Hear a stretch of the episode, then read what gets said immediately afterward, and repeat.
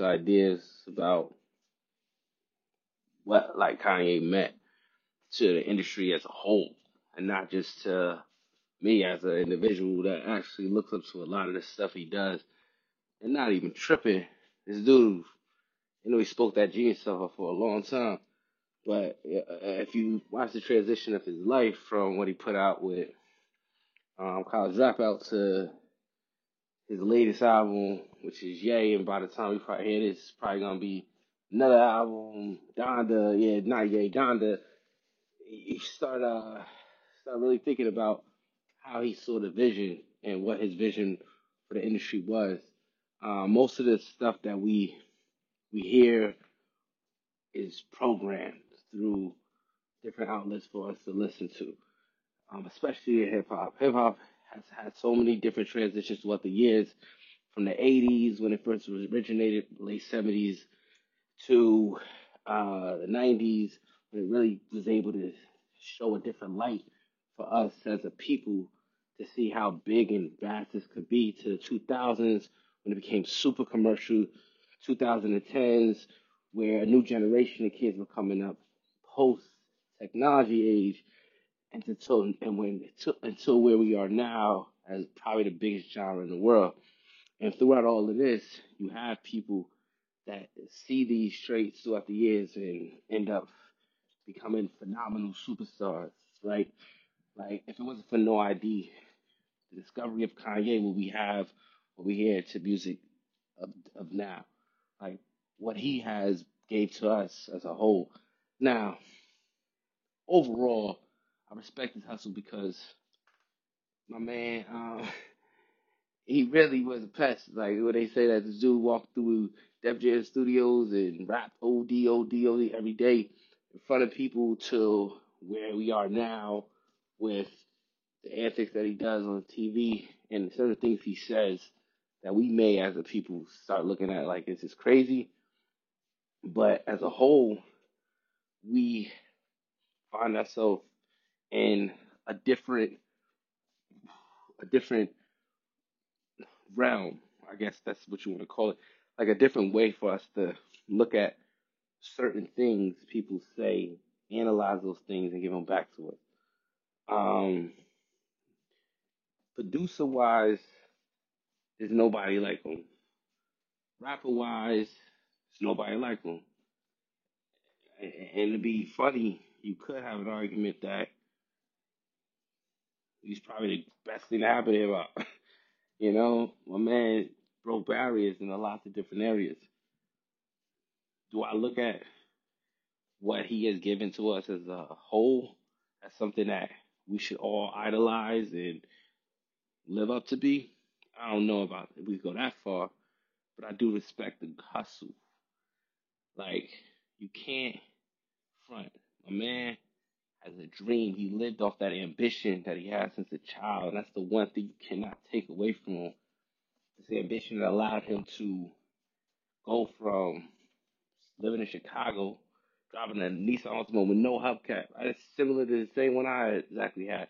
To believing in his dreams, speaking about how he practices his Grammy speech when he was a nobody to where he's now. It shows that the power of creation is real. Now, from the antics side, some things we can argue, we can debate about. His slavery quote might have been a little bit too too crazy for me. I, honestly, I can understand where he was coming from. It we're all mental slavery slaves when it comes down to it. You know, a lot of the stuff we do, assimilating to European culture, shows that we are mental slavery. It's just a sheep culture. Then you can watch it from everybody on one way about COVID to the, the media creating a narrative to something else coming up and the media creating a narrative around that. We just keep following this sheep mentality, which is a great is an understanding of where he was coming from when he spoke on to that. The Harriet Tubman one was a little bit too far, but it's like that sheep mentality still. Um, I think most of the stuff that he says when it comes to the antics, he's speaking about it from a certain aspect of mental. I don't know. It's like he, he can analyze it. And I don't want to use this excuse about bipolar mental. That, that basically is an excuse so you don't have to speak on it. If it's like his concepts of things that he has brought to the table,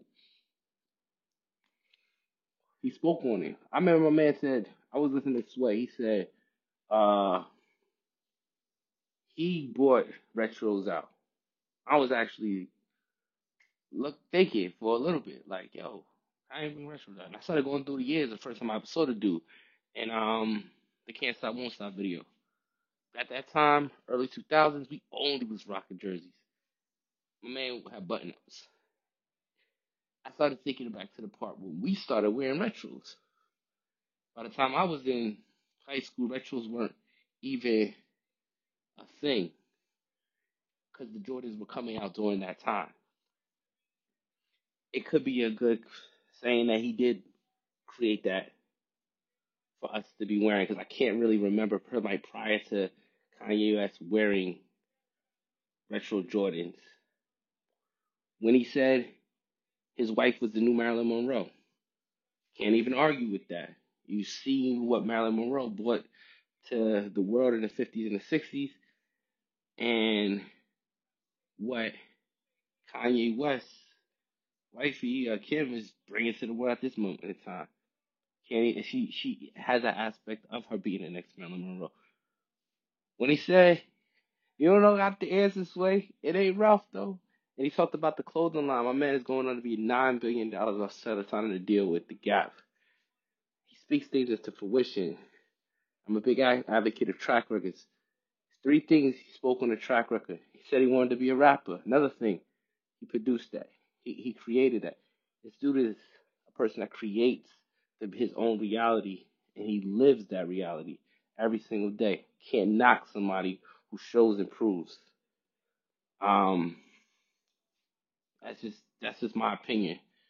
Overall, watching this documentary got me just thinking about a lot of things, and I can go on for days talking about it. But it just gave me just the vision of like you got to give respect to where respect is due.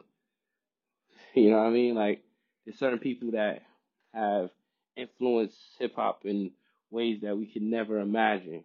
Names you don't hear enough about, but they were have advocates of a, a, a solid music stream, a solid foundation for one of the greatest music forms of all time. You know, think of people like Rick Rubin to Russell Simmons, or Biggs to Dame Dash and Hove, or Jas Prince to Geto Boys, or Jay Prince to Geto Boys, Jas Prince to OVO. Like these are people you can't 88 Keys to Kanye or No ID to the Chicago sound or just Kanye's whole. J Dilla to the Detroit sound. For him, it was no really music coming out of Detroit. It was like techno stuff. You know, Dre to the West Coast. So these people influence the sounds we know, and they mostly are producers. They created this thing. And Kanye now is sitting in that realm of a producer that only created the sound for hip hop by taking the samples of older songs, blending it in with his voice. That's the one thing that's dope about Kanye. When you dissect how he produces music, it's fucking crazy. He can use the his voice as its own instrument. Saw a, a crazy documentary about this. Um, I can't remember the name, but I'll probably I can look it up and put it in the in the video. It broke down Kanye West as a whole of how he uses his voice in every single sound wave. It's like it's another sound wave, sort of like what um, 808s did to the drum, the drums, making these these these fake drums. That but prior to that, everything was just the loops around the breaks. But the 808s allowed you to create that drum sound. It's almost as a is as inventive as what Kanye did with the sound of the voice. When you hear his his producing sound, you hear the samples, but also you hear the voice inside the song. Think about like um one of his very famous songs, uh, uh Jesus Walks. where he sits down and goes boom, boom, boom, boom, boom, boom, boom, boom, boom, boom, boom. Uh, well, it's all voices of sounds. Like it's the voice, and that's what's so dope about him as an artist. Is like it's so many different intricates to his sound.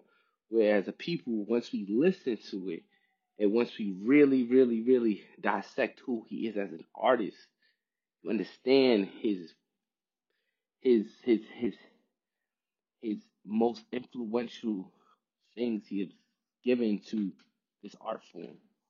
And that's one thing you can't take away from.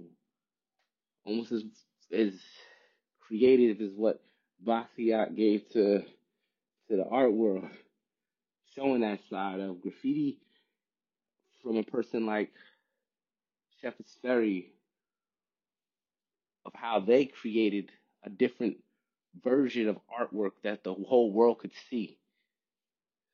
It's, it's very similar to what Kanye has given to us as a hip hop as a whole.